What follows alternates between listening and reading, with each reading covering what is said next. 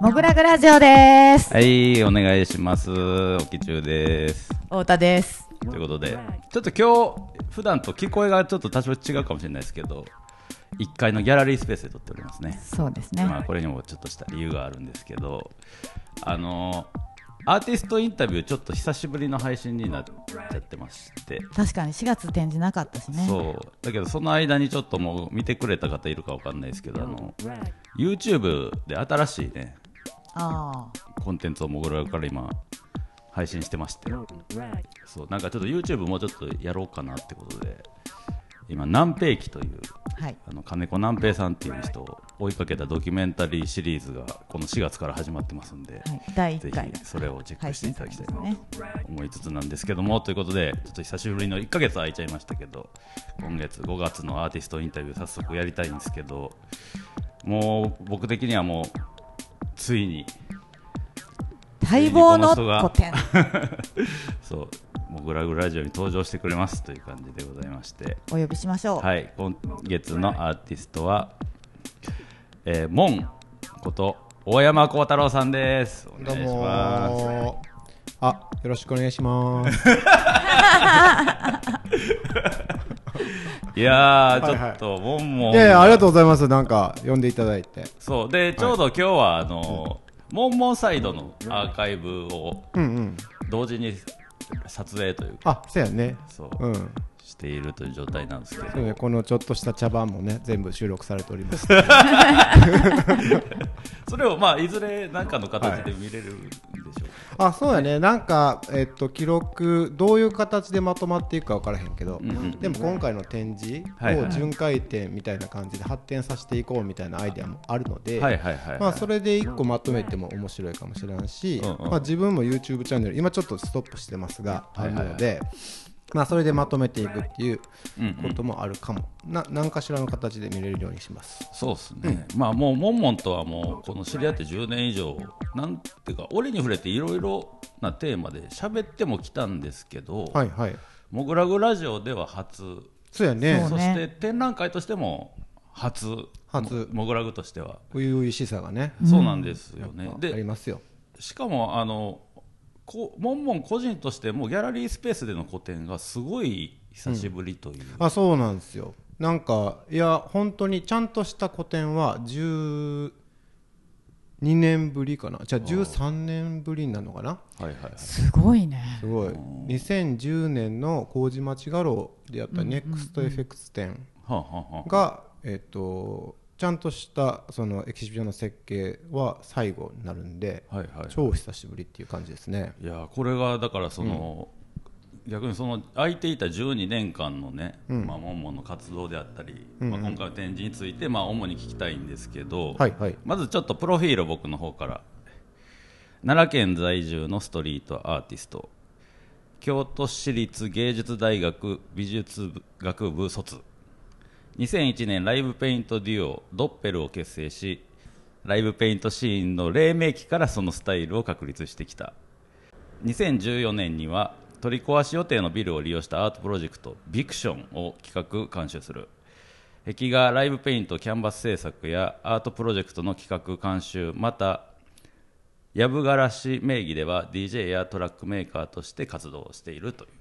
はい。ありがとうございます、はい。そんな感じの私もんでございますと、ですね、はい。でさっきの話のその麹町からの個展の、多分その麹町の個展の直後ぐらいに僕は知り合ってるんじゃないかなと思ってて。ああそうかもしらんよね、なんかスペースラボやってる時やったんかなっていう気はするんだけどどうやろうね。いやちょちょい前だと思う。俺スペースラボのグランドオープンに行ってるんで、ああじゃあその前から、んえあのさインタビューしてくれたやん、あのモグラモグラグマガジンでね。あれいつやったっけ？あれが2012年。あじゃあ知り合って、そう。えースペースラボもあった時にインタビューとしてはそう。声かけてくれたっていう流れですか？ただそのモグラグマガジンっていうのはその編集出版する1年前のアーティストを、まあ、アーカイブするっていう本だったんやだからそのその本にはもう山尾君このドッペルの相方の、まあ、バキバキこと山尾浩平氏がうちで個展してて、うん。でそれを作品を載ってるからっていう流れでドッペルのインタビューをしてるからうん。もしかしたら2011年に知り合ってる可能性はある、なるほど。あのインタビューの、うん。そのモグラフマガジンのインタビュー内で、うん。多分震災の話ももうすでにしてるから。してるもんね、うんうんうんうんいずれにせよその頃。そのあたり。あそのあたり。に出会いました、私たち、私たちね。そう、はい。でちょうどまあちょっとこう歴順を追うとちょっとあんあの今回の展示の話が少なくなっちゃうけど、まあ、サクッと言うと当時は、うん。まあ、僕自体もそうライブペイントっていう、まあ、表現形態っていうかあにすごい、まあ、自分でもイベントやったりとかしてて、まあ、興味もあったり可能性を感じてた時期で,、でその山尾君とはブラックアイっていうイベントを高円寺で隔月で2年間やって一緒にやってたもんね。そう、うん。頃がもうちょうどその頃。眼帯つけてね。そそう。そうそう左目こと何々みたいな。なんかそういうのやってましたよね。よく覚えてるね。あの眼帯かまだ残ってますけどね。くっしゃくしゃやけどね。くっしゃくしゃが。いや面白かったけどね。そう、ん。でこの、まあ、プロフィールでいうとその2001年に、うん。そのモンモンと山尾君が結成したこの、まあ、ドッペルがあうんうん。る種こうパイオニアっていうかライブペイントという、まあねなんか時代のタイミングというかね、うんうんうん、追い風みたいなのがあって、まあ、ライブペイント自体はそれより前に、あの90年代後半とかにグラフィティライターがやってたりとか、はいはいもっと前にその現代アートの一個の,、まあ、あの表現としてライブペインティングやってたりはしたんだけど、僕らがまあそのなんか初めてってまあ言われるのはクラブとかでのその新しいコンテンツとしてライブペイントを軸にしてそのためにチームを結成するっていう意味で、まあ、新しかったっていうところで、まあ、認知されてるっていう感じですかね。そうやね、ある種こうその書いてる状態姿うん。自体をショーアップしてこうそれ自体をエンターテインメントとして見せるっていうそうやね、部分が大きかったかなとうん。まさにね。そう。でこの2010年代っていうのはそのまあモンモン自体はスペースラボっていうスペースをやってたり、うんうん。まあ、ここに載ってないですけどあのドッペルではライブペイント道場っていうイベントがあったり、うん。でここにある、まあ、にビクションが2014 14年,、うんこのまあある種こうビクションがそのライブペイントのうん。あれはもうライブペイントにか限らないいろんなジャンルのアーティストも集まってたんで、そうやね。なんかあれの、えっと構想の軸はそのアートとして認知されてない領域の、えっとクリエイティブを一箇所に集めることで、うん。何かその、えっと次のなんか文化のなんかこう糧になるなったりするかな、化学反応が起きないかなっていうところで、でそれがどういうものかっていうと例えば僕で言うとライブペイントを通じてクラブカルチャーの中で遊んでる時に、例えば VJ であったりとか、はいはいはい。例えばパーティーデコレーションとか、うんうん。なんかそういうコンテンツみんなが集まってる時にこれ面白いやんやってみようやっていう実験的な中で生まれてきたその表現とか。で彼らはエキシビジョンっていう形は取ってないねんけど、そのパーティーを通じていろんな人に評価されたりとか、まあ、ファンがついたりとかしていますと。でそういうのとかあとグラフィティとか例えば、まあえー、とコスプレやったりとか。そう。なんかいろんななんか表現やけど分断されていてでお互いに交流がないけどなんか会ってみたらすごい盛り上がりそうやし、うん。なんか親和性高そうやなっていうものをこう一緒に、えー、と集まってやりませんかっていうようなうんうんうん。ことをやりたかったっていう感じですよね。まあ、特にあれはもうその使ってたビルが超でかかったしでかかったよね。そのフロアが6個か7個ぐらいに分かれてそうそうそうそう。7え？えー、9階建てやったんかな、うんうんうん。うん、で、えー、とエキソニモああが、えー、とインターネット上に作品を展開してくれて。そうや。うん、あれもすごい面白かった「ハッシュタグビクション」がインターネット上にどんどんどんどんアップされていくのを「えーハッシュタグ10回」っていう、はいはいはい。その架空の10回目を作って、はいはいはい。でそこで、えー、と展示されていく、そう。でなんかその、そういう回もありあればそのまあ言ったらそのまあいモンモンが今説明あった通り割と一見雑多なジャンルから読んでるんやけど割とフロアごとにこうテイストが似てる人でまとめてたんで、そうやね、まあ、死亡遊戯じゃないけどさこう回が変わるごとに違う世界観あがあそう展開そうされるという。そうなってたね、年齢層とかもさ結構バラバラやったもんね。バラバラやった、ううん。ん幅広い。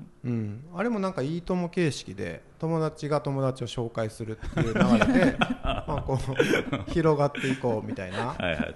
感じ。友達の輪みたいな。そうだね。うんうんまあ自分だけで設計するとどうしてもそのねこう、うん。自分が知ってる範囲でしかなんかできへんところをうん。もうちょっと広げていくとか、人がこう参加できるように、うんうんまあ、していくためにそういうふうなこうバッファーを用意していたっていう感じですね。うん。まあ、あのイベントはなんていうか今振り返ってこう外観するとこう偶然にもっていうかあの時期あの規模っていうのが、そのまあ、今でいうそのミューラルって言われてる、まあ、いわゆる壁画、壁がね。うん。オフィシャルに、まあ、街に、まあ、時間をかけたアートピースを描くっていうのが、の走りというかね。そう当日時はね。本に定着したというか。いや今でこそすごいやりやすくなってるけど、当時すごいそんなムードじゃなくて、うんうんそれこそビクション開催時期に欧米を呼んでたそのチームがいて、うんはいはいはいでそれが、えー、と道路交通法やったか消防法やったか欧米の赤いイメージが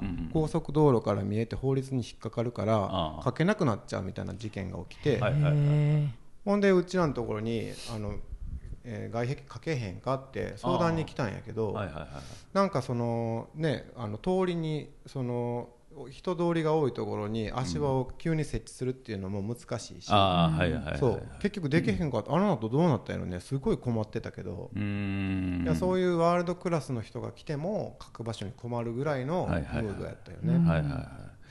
まあだからそこがねやっぱりそのまあなんていうか全くそういうのを知らん人にはい誤解されがちやし難しいところではあるんですけどそのミューラルとグラフィティの違いっていうのは、うん。まあリーガルかイリーガルかっていうのが、まあ、一番基本的にはあると思うんですけど、はいはいはい。最近はでもそれもなんやろうね。やっぱり前例があるとだんだん理解度が深まっていくのかして、ななんか増えてきてるような印象もあるし増えてきてる感じしますね。それそれこそ山尾君は淀壁っつってね。淀壁ね頑張ってるよね。地元ででそれを根付かせるみたいな動きも出つつある中でその逆にそのライブペイントっていう言葉というかそういうエンターテインメントっていうのが少しうん。ちょっとあんまり聞こえてこなくなったような印象もあるんやけあどなんかね、俺は結構逆で、ん。えーっとあれデザフェス？デザインフェスティバル？あはいはいはい。あれすごいライブペントやってる子多いでしょ。自分のブースで。はいはいはいはいはい。だからなんかそうそうそう。すごいポップになところに押し上がってるような気がする。あとこれ地方のテレビ局やったと思うけどなんかローカルの CM でうん。なんかアイドルっぽい4人組の子らがうんすっごいキラキラの笑顔でこうライブペントしてい色にまみれてわーいみたいな CM 見たことあるし。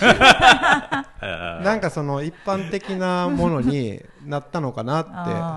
うん。特別やるっていうよりはそうマニアックであその知る人ぞ知るっていう存在ではなくなって、うんうんまあ、PV に出てきたりもしてるの見たことあるし、はいはいドラゴンアッシュの PV やったかな？神田沙織さんが多分書いてあみたいなのもあったし。そうそうそう。結構ねいろんなとこで見ますよ僕は。じゃあそうか。じゃあ初期はそのドッペラはこうクラブカルチャーの中でっていうのでこうアピールしてたものがもう少し横に広がったっていう感じ。まあそう世間で認知されているっていう状態までなったんちゃうかなと思ってますね。うんうんうんなるほどなるほど、うん。まあそのいわゆるライブペインティングを起点としたいろんなイベントとかうん。企画みたいなものをやってたこの10年間、まあその、まあ、今回に至るこの個展までその個人としての個展うんうん。っていうのは、まあちょっと休止という状態。そうやね、うん。休止というかなんかそのこういうのやりたいとかそのアートの、うん。えっとクリエイティブな発想があのーミューラルに向いてたっていう感じですかね。ミューラルとあとはそのビクション的なことうんうんを、えっと、続けてやりたいっうんうんうんていう気持ちも強かったから、うんうんうんなんか企画の方に夢中になったりとか、うんうんうんうんなんかそれが連続していったっていう感じかな、うんうんほんでそれはそれですごい面白かったんやけど、うんうんうんなんかコロナになって一回それらがあの止まって。そうやね。強制的に止められたそうそうそうそう、うん。でそのことが逆に、まあ、自分のこう個人的なそのうん。表現に向き始めたっていうか、はいはいはい。まあ、それがきっかけになっていて、はいはいでエキシビションの構想をコロナ明けたらなんか始めたいなと思って、うんうんうんうん。いつぐらいやったっけ？1年前ぐらいに？2021年とか、そうやね。もうちょっと前やった可能性もあるけどまあそのあたりまあ、コロナの最中に、うんそうだね。えっとモグラグに相談して、うん。きっと2023年あたりにコロナ落ち着くと思うから、うんうんうん。そのあたりに個展したいと思ってんねんってはいうところで、はいはい。まあ時間かけてねあの、やったっていう感じですよね。まあ、正直最初だからその話聞いた時にちょっとなんていうか驚いたっていうか、うんなんかなんかモンモンが個展をするっていううん。うんアイデアがなかったっていうか変あなー。話 あそうかモンモン個展そうやんなってなって、うん。それは見てみたいというのがまずあったんやけど、うん。だけど同時に僕自身も、うん。その丸うんどんぐらいかな。8年ぐらい個展してなかった。あそうやね。で、その間にこのモグラグギャラリーっていうのを割と形にしてた時期やと思ってて、うん。で全然そのなんつうか満足度がああって個人的には。全然平気やったというか、はいはいそうそうそうう。ん。でモンモンもなんか10今12年っつうのはすごいけど、でもやっぱりその間もさっき話してたような活動とかを、もう本当にめちゃくちゃつ詰めてやってるふうに見えてたから。ああそうだね。そのモチベーションというか、うん。その自分の活動うん。で、まあ、古典よりこっちの方がおもろいっつうか、うん。優先してる時期なんやろうなっていうふうに思ったっていうか、まあそうかもしらんよね。でもなんかねやってる内容としては例えばえっとその前の NEXTFX が2010年うんやったと思う。でその後震災があって、うん。それでスペースラボをオープンするに至るんやけど、スペースラボでもやっぱり空間設計して、はいはいはい。壁画をがっつり変えて、はいはいビデオを作ってみたいな作業があったし、うんうんそれもまあある種のエキシビジョンというかまあその自分で空間設計するっていう意味ではすごいチャレンジやったし、それからえっとビクションもうんうんやっぱりまあ自分も壁画も描いてるし、うん。全体の空間設計っていうか、はいはいはい。まあそういうところもあったから、はいはいはい。まあそのいわゆる個人のえっと展覧会的なことはやってなかったけど、うんうんうん何かそういう形であのアプローチするっていうか夢中になれることはまあ連続してたっていう感じなんですよ。うん。でそれはちょっとさらにちょっとその辺詳しく聞きたいんですけど、うんうん。そのまあコロナがきっかけで、うん。まあ、そういう、まあ、ミューラルであったりその空間みたいなものっていうのはそのやっぱり社会とか、まあ、見に来る人に向けてこうオープンなというか、で必然的に作品サイズがこうでかくなるうんうん。ものやと思うねんけど、まあ、それ自体が結構ちょっと、まあ、外出を控えましょうとかね、うん。どっか人と会わんようにみたいな距離取ってみたいなのになると、まあ、難しくなると。うん。でその時にじゃあ古典っていう、まあ、すごい、まあ、一人でこもって制作して、でまあ、一般的には、まあ、作品サイズは、うん。キャンバスっていう、まあうん。手に取れるサイズにこうし凝縮されていくっていう動きうん。をそのなんて言ったらいいその面白さが自分の中で一緒なのか違うのかとか、なんていうかこうキャンバスを描くっていうのと、ミューラルの違いみたいなのって、あまあそれはやっぱり全然違う作業やねんけどうん。うーんどうやろうね。まあ一つはその、えーミューラルで特にクライアント仕事の場合うんうんうんあのは相手がいるから、えっとその何を書くかっていうプロセスが相手とのコミュニケーションの中にあるっていうのとでまあ作品小作品とかアートピースの場合は、まあ、自分だけで完結するっうんていうので大きくはそういうの違いがあるかなと思うのと、あと作業的にはねもちろん大きい作品の場合は、あミューラルの場合は、まあ、事前にその書くものをあらかじめ考えて、うんうんうんで足場準備して塗料準備してスケジューリングしてみたいな、うんうん。まあ、大掛かりなものになる一方で、うん。うんアートピースの場合はその実験的なこととか、はいはいはい途中で方向変えたり、はいはい絵を逆さにしたりうんうん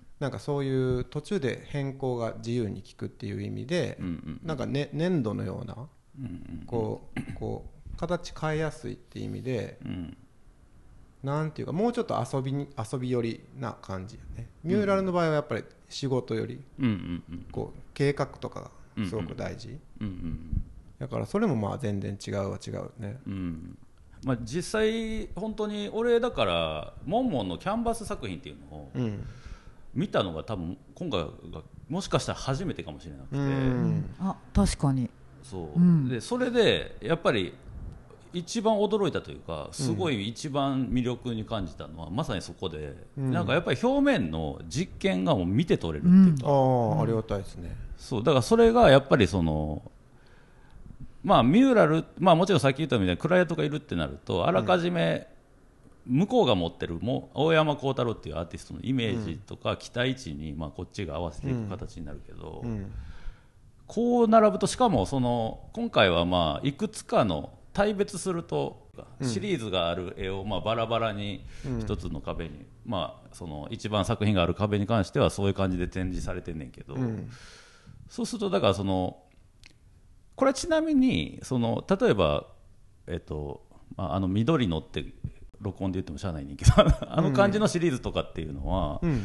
ある時期に固めてあれをやってた感じあそうそう。なんかえっとまあミューラルとかライブペイントとかでやってることから漏れていくアイディアみたいなことをものをえっとちょっとずつノートに書き留めるような感覚ではいはい。その書き残していったりうんうん。あの途中で放り投げてあの完成せえへんままみたいなキャンバスがずっと山山盛りあるみたいなのが日常でそれはまあずっとそうなんやけどうんあとはこれこの素材面白いなってとっといただ取ってるだけとか、まあ、そそういうのはずっとああるあってほんでそあこれ面白いやんって夢中になる時期に固まって23枚同時にやったりするもんだから、うんうんなんかそのシリーズっぽいのがちょっとあったりうんうんうん。する。1個だけじゃなくていいくつかあるみたいなことと、うんうん。あとはそのそのアイディアがどういう作品に消化されるかまだ分かってない状態でやってるもんだから、はいはいはいはいあの23枚同時に書き進めて1個はこの技法たため途中でこう試してみようとか、うんうん。変えてみる削ってみるとか、ん消してみるとか、なんかそういうふうにしてこう実験を繰り返して手探りしていってるたりして、なのでまあ複数枚同時にやったりしてるっていう感じですね。で例えばまあさっき言ってくれたまあ緑の絵があるんやけど緑の絵っていうのはなんかその何か描いてるけど全体としては一色の緑に見えて、うん。でみたいな、まあうん。絵があるんですけどこれなんかはあの、えーっと確かこれ、えーっと松山愛媛の松山で、うん。えーっと温泉旅館の仕事で行った時にうん。壁画描いて、うん。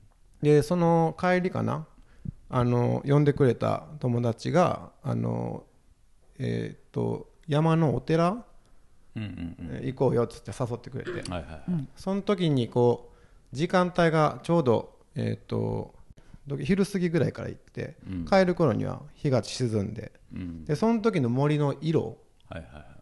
なんか森の緑にあの青い光が差して青緑色の世界でうんうんで視界がなんかこうはっきりせえへん薄暗い中で苔むしたうんうん地面に蛾が止まってるとか、うん。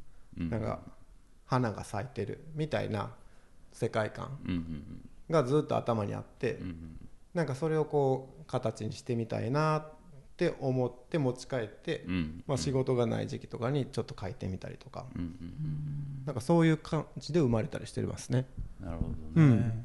いややっぱりその色とかモチーフの形とかで、まあうんその自然物にというか自然うん。みたいなものを描いてるっていうのはありつつなんやけど、ここでやっぱりそのその中にあのなんていうんですかね、まあ、まさに門っていうかその模様みたいな。そう、ああいうものでそのなんていうのただその緑に見えた草原を緑に塗るだけじゃなくてそこの何か意味みたいなものをこう図図図象的に出していくあたりがモンモンっぽいなと思いつつ。ああなんかそうなんかもしらんし。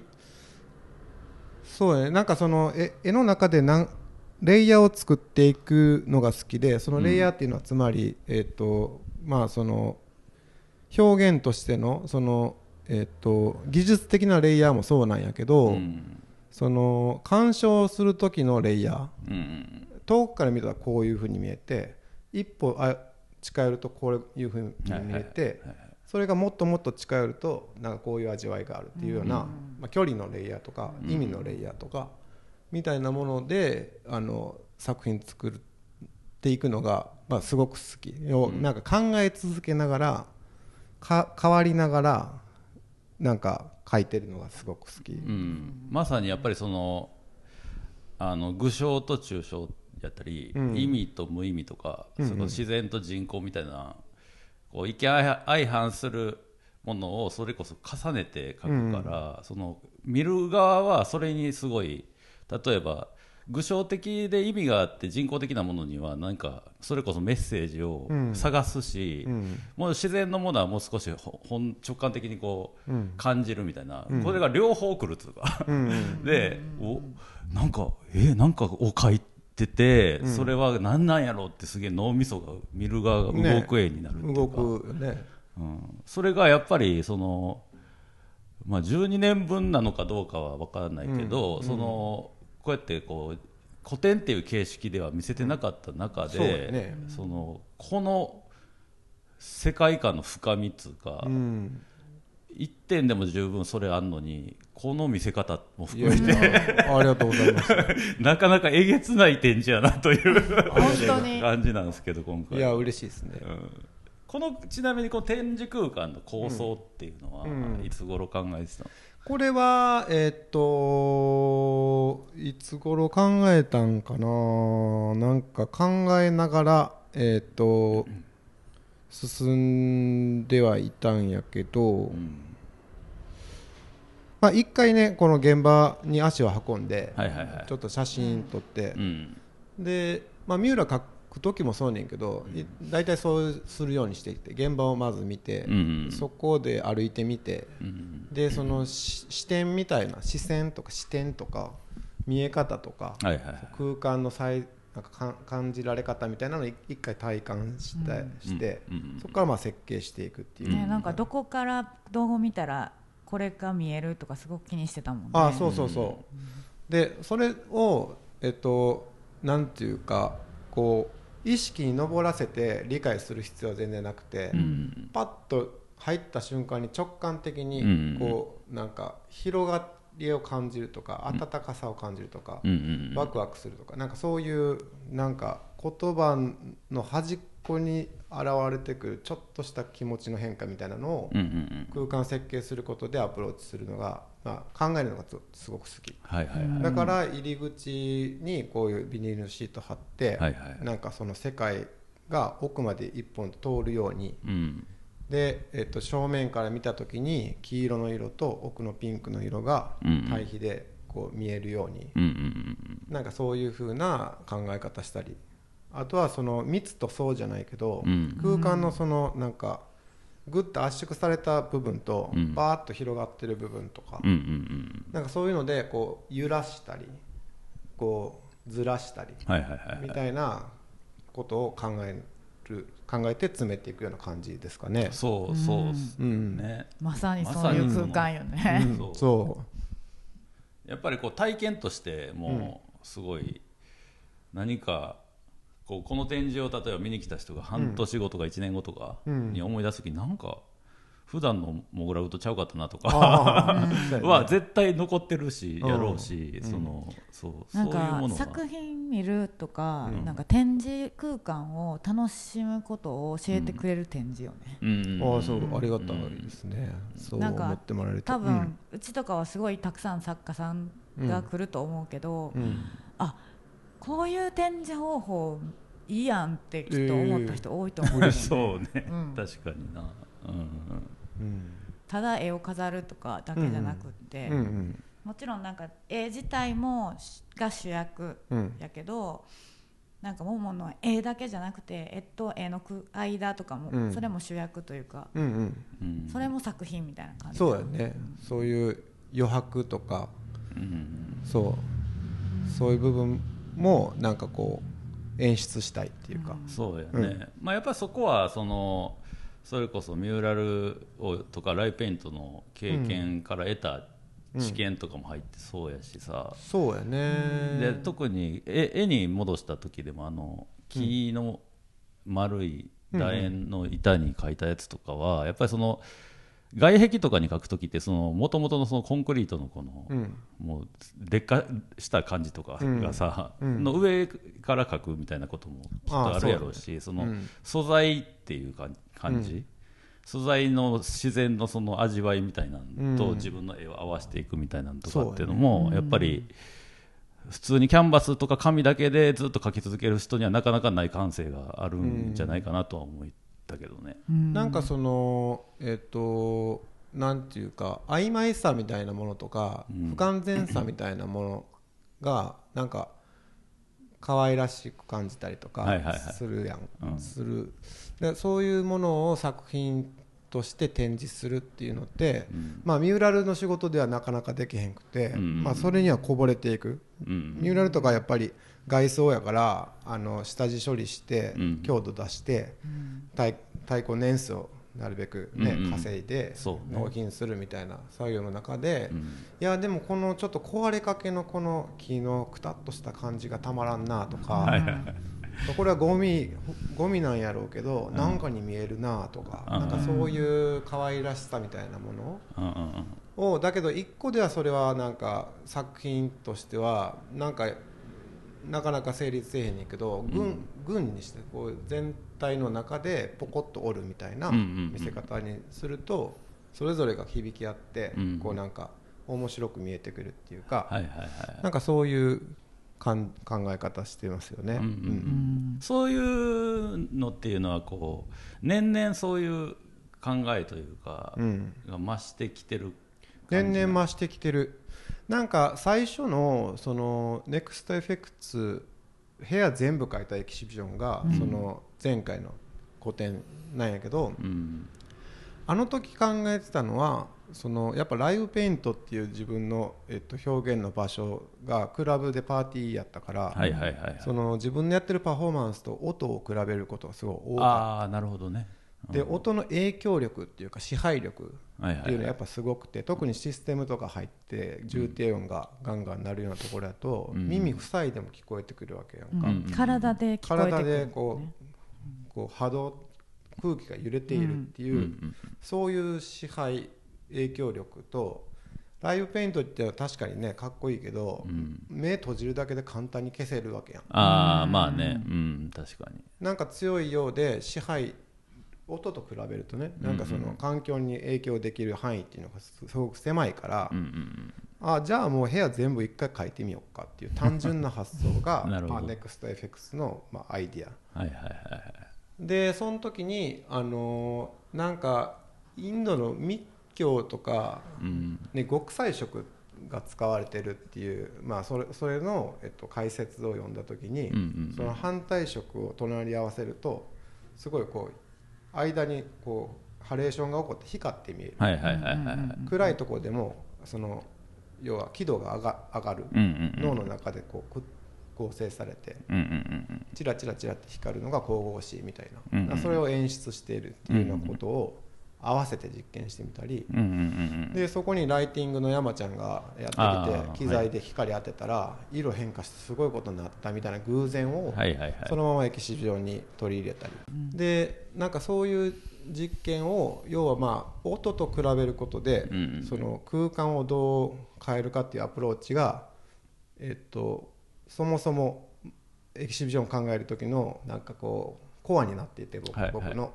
はいはいはいだからそのいろんなその作作品というかエキシビジョンを設計するときになんかそういう空間をどう変えるかうんうん感じ方をどう演出するか設計するかみたいなうんのが、まあ、自分のエキシビジョンでやりたい、うんうんうん。ココアにあるっていうところからいろんなこの実験が生まれてきてるっていうか、はいはいはい。そういう感じなんですよ。はいはいはいはい。うん。まあ、その2次元である平面であるはずのペイントを3次元化してうん。体験にするっていう実験から、まあ、もう一度こうキャンバスの2次元に戻戻るというか、まあ、これも一個の表現としてやるときには、そのそこで得た知見も入りつつ、うん。まあ、いろんなこうし思考なんかモンモンってやっぱり喋ってるといろんなものをこう読んだりねしたりあそうやね。なんか新しいそのなんか考え方うんうんをその読んだり聞いたりうんうん。してこうはなんかそう世界が変わっていくやんか。自分の中の世界が、うんうんそれがやっぱりすごく好きで。ね、うん。インプット多いよね。インプット多いのかな？どうやろ？うでも、うん、読むのは遅いねんけど。むちゃくちゃ遅いねん。あ俺もそうなんや。俺も遅い。むっちゃ読むの遅い。うん。俺もすっげえ読むの遅い。ねなんか文章をこう読み続けるみたいなえ集中力が、まあ、絵描く時と比べたらもう全雲泥の差で。絵描く時はなんかちょっと過集中気味っていうかあっという間に数時間経つねんけど、うん。文章はなかなかそういうふうにはならへんね。うん。やっぱりちょっとなんつうの理解ん入ってき方がちゃうんやろうね多分まあね。うん。テキストを意味を噛み砕いて何回も咀嚼でないといけないかもしれないけどそうかもね、うん。でもなんかそのまあ文章を読むっていうここことはそうなんやけどその概念っていうか考え方の構造をはいはいはい。あの理解するっていうのは、えっとえっと割とあ早くて、うんうんなんかそうね。そそれはなんていうのまあ文章を読むっていうこととは全然違う理解の仕方やけど、そのこ構造としてうんうんうん理解する、うんうんうん。うん。まあ構造さえ分かればねその子の組み合わせを変えれば自分のものにもできるっていう、うん。とこもありそうやしさらに今回の展示で俺が分かるわすごく感じたというか分かったのがそのアウトプットの自在さもすごいなと思っててその、うんうん。特に我々一応ローブルアートのギャラリーって言ってて、はい。この場所のことを。まあその多くの作家はやっぱりこの,、この人といえばこういう作品みたいなのが割とこうアピールポイントやったりする人が多くて、うん。でもモンモンっていうのはこうそそういう意味ではそういうふうに捉えられへんというか捉える必要がない感じがしするしたというかね、うんうん。こうこれもやっぱりこのグラデーションなんやなっていうか、うん。そうモンモンの作風らしい具象とか、モンモンのパブリックイメージみたいなのに寄せていくっうんてもモンモンやしそこからどんどん話して抽象度をすげえ増して特にあのグレーのあのあすごいあのなんやろミニマルアートみたいなあうん。作品でもやっぱりなんかこうその質感のを描いてるっていううん。感じとかにやっぱ悶々性をやっぱり感じたりするかああありら。がとうございます。うん。でもねなんかねそのえっと自分の表現はこれであるっていうのをなるべくあの自分に着せないようには心がけてて、これも本当になんていうかまあ年齢を重ねるごとに考えがかかってきてる部分でもあるんやけど、うん。なんかそういう自分のスタイルを持ってこれがあのイコール私であるっていうことがなんかあんまり信用できへんというか、うんうん。ちょっと疑わしいなって思っていてう、んだって人間っていうのはそのいろんな側面を持って、そのその自分が知らない自分もいる、うん闇も抱えながら、うんうんなんかその多面的な存在やのに一部だけ切り取ってこれが私なんだっていうことは、まあ、ある種のブランディングやし、うんうん。まあ、自分をそのまま商品化するっていうことの意味で、うんでそれがそのなんかバズって売れたとて、うんうんなんかその自分情報化した自分をその再現し続けるみたいな再生産し続けるみたいなものは、自分が思うクリエイティブとは完全に逆逆のことをやってると思うから、なるべくそういうのはその重荷のように感じてる部分はこう下ろしていって、うんうんでブランディングしにくくなるのは分かってるんやけどなんかそうすることで自分のそのなんかクリエイティブのワクワクした部分とか、遊びとかふざけてる部分とか、うなんか冗談みたいなことをこう中心に据え続けるっていう、まあ、そういうふうに努めてるっていうまあ、自身がね作ってる本人がやっぱり面白がってるっていうことが最大にそのもいいものを作るそう。で結果につながる。俺これすごい思うねんけどなんかやっぱ大大勢はその結果で人を見ることにあまりにも慣れてて、はいはいはい、僕俺はやっぱ状態が大事だと思う。ああそのはいはい結果と状態はあのなんていうかまあ連連動してるんやけど、うん。その状態であり続ける。要は書き書いてる状態そのもの、その状態がうんうん。なんか面白いうん。であって何何かそのワクワクしてるんであって、うん。書いたものっていう結果うん。だけを求めると、うん。順序がああべこべになってくるっていうか、でまさにスタイルっていうのは結果、書いたものでしかなくて、うん。その自分か書く時の状態がうん。つまらなくなっていってるんだとすれば、うん。それは全然その違うものになっていってる、結果は同じでも、うん全く違うもの、だから自分がどういう状態になるかっていうことこそがすごく大事なんちゃうかなっていう、激しく同意。あ。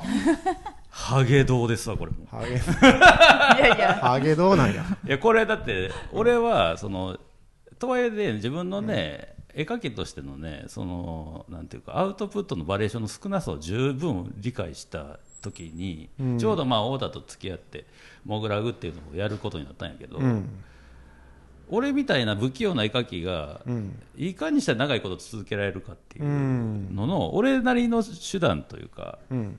っていうのが、そのギャラリーをやるっていうことやなるほど。あギャラリーをやることで長く続ける。そう。うん。つまり僕個人の作家活動だけをアピールするみたいになっていくと、それこそ作風とかさ、そういうのにこうがんじがらめになるけど多分それまずそのプロモーションの仕方が苦手やし、うん。かといってこんななんかアウトプットがの自由度がすごい俺はあるわけではないから、ってことはあとはもう長いこと見てもらうしかないと、うん。もうでその中でちょっとずつ変化していってどっかのタイミングではめりゃいいかなみたいな、うん。だからその書き続ける環境づくりっていう、うん。まあその飯を食うっていう意味においてもやけど、まあその俺が書いてなくても、うん。まあなんていうかアートに携わってるっていう状態、うん。でそれでまあ自動的に毎月超やべえ展示も見れるし、とかも含めて、うん。やけど。まあまあなんかはっきり言うと、まあ、自分のためっていううん。とこと、まあそのみんなのためっていうのうん。がどっかで一緒にできたらいいなってういうん。とこやったから、うん。もうほんまにそう。あマジでそうほんまにそう。いやでも本当そう思う、だからまあそういう視点から言うとだからそこの12年間のモンモンのそのいわゆるミューラルとか、まあ、ビクションとかああいったイベントを通じて、うん。モンモン自体がこう放ってきたメッセージっていうのはきっとその絵の楽しみ方みたいのはもっといろんな楽しみ方があるんだよっていうのをうん。言ってたんじゃないかなっていう。まあそそんな風に思ってもらいたくてやってるってわけではないんやけど、うんうんなんかそのあそんなかっちりせんでもええやんみたいな。あるんですよ。なんかそんなガッチガチにせんとなんかあかんかのように思われるけどつまりアートっていうのは理解が難しくてそうそうそう。なんかそのコンセプトがあってとかこれはどういうことなんですかみたいなまあ、そういうことではなくてあなんかふわっとしますねとかで良い。あそうそう、まさに。そそれでもう十分なんかその自分の心がちょっと変化するっていうことがじ味わいやし、それがアートの力っていうか。だから俺らが生まれる前っつうかさ物心つく前からアートっていうのは高いんでしょ？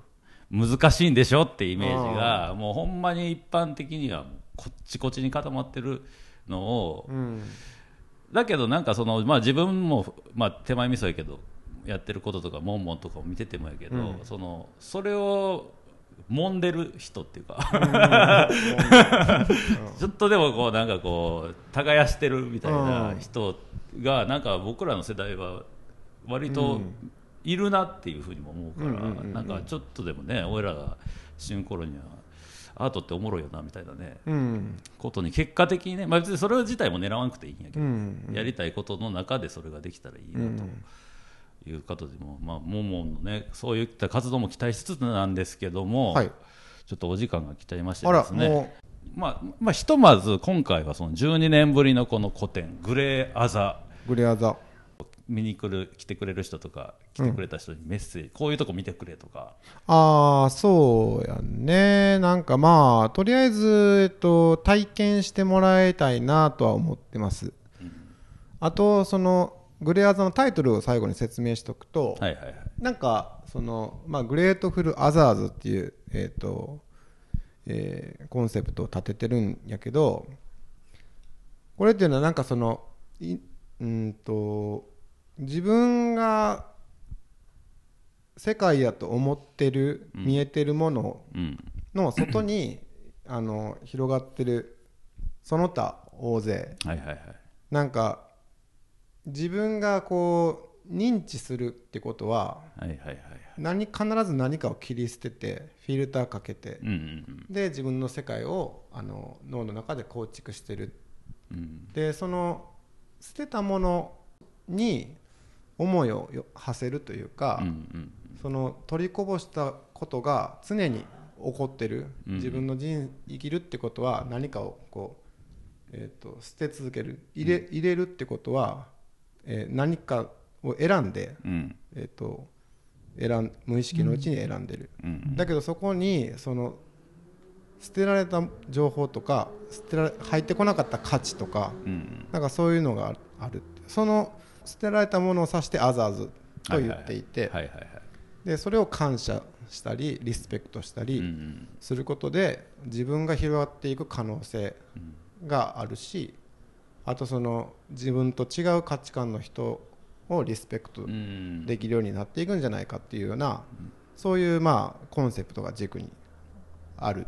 はいでその空間設計もそういった考え方なんか些細なことがなんか面白く見えてくるようなもの。うんうんなんかなんかそういうふうに設計してるんで、なんかそういうふうなところをこう楽しんでもらえたらありがたいなと思ってます。ああなるほど、うん。まさに Grateful Others のうん展示になってるものね、ありがとうございます。そうだね、うん。それらが、うんうんってそれらを見に来ることによって自分の中に入ってくるっていうね。う、ん、あアザーズじゃなアくなる。ザーズがなじゃなくなる。そして他のアザーズに目が向くようになる。あら、すごいですすごいね。すごい展示、すごいわ。えーすごい展示。ということでね、はい。い、ややっぱりモンモンとアートっていうかとかについて話すのはやっぱ面白いなっていうおーありがとうございます。ありつつね、まあ、またなんかちょっと違うテーマが2人の中でなんかこれなんやろうねみたいなのがあればね、またそんだけでラジオでも撮りたいなとか思あぜひぜひぜひ。うん。まあひとまず今回はこのグレートあフルアザーズ。略してグレアザ。ザがまだ始まったばっかりで5月の、えー、28日までになってますんで、はい。これはもうぜひ見に来てください。お願いします。いいお待ちしてます。いいいい気分になりますんでね。ありがとうございます。ぜひ来てください。ということで今月のアーティストインタビューゲストはモンこと大山幸太郎さんでした。ありがとうございました。エンディングです、はい、というわけでございまして、まあ、結構中身の濃いインタビューでしたけども、はい。そんなあのモンモンこと大山幸太郎さんの個展の情報を改めて太田の方からお願いします。はい、5月28日日曜日までグレアザグレートフルアザーズ開催中です、営業時間は13時から20時。定休日が月曜日となっておりますのでご注意ください。はい、ということで、まあ、あのモンモン自体はあの関西に住んでるので、まあ最初の週末はいてくれましたけど次はまあ最後の週末は在廊してくれるかなと思いますんで、まあ、本人のねこの考え方とかもねやっぱ面白いんでね。多分何回見に来てもいいと思うのうんそうね、うん。確かに。あとそう。1回目では見つけられない何かとかなんか感じられなかったけどなんだこれみたいなのとかあ何回とそのかありそう。そう展示としてもねはい。プリント作品が会期途中で追加される予定なので、そうですね。はい、その辺も含めても何回も足を運んでいただきたいなと思います。はい。ということで、グラグラジオボリューム438でした。ありがとうございました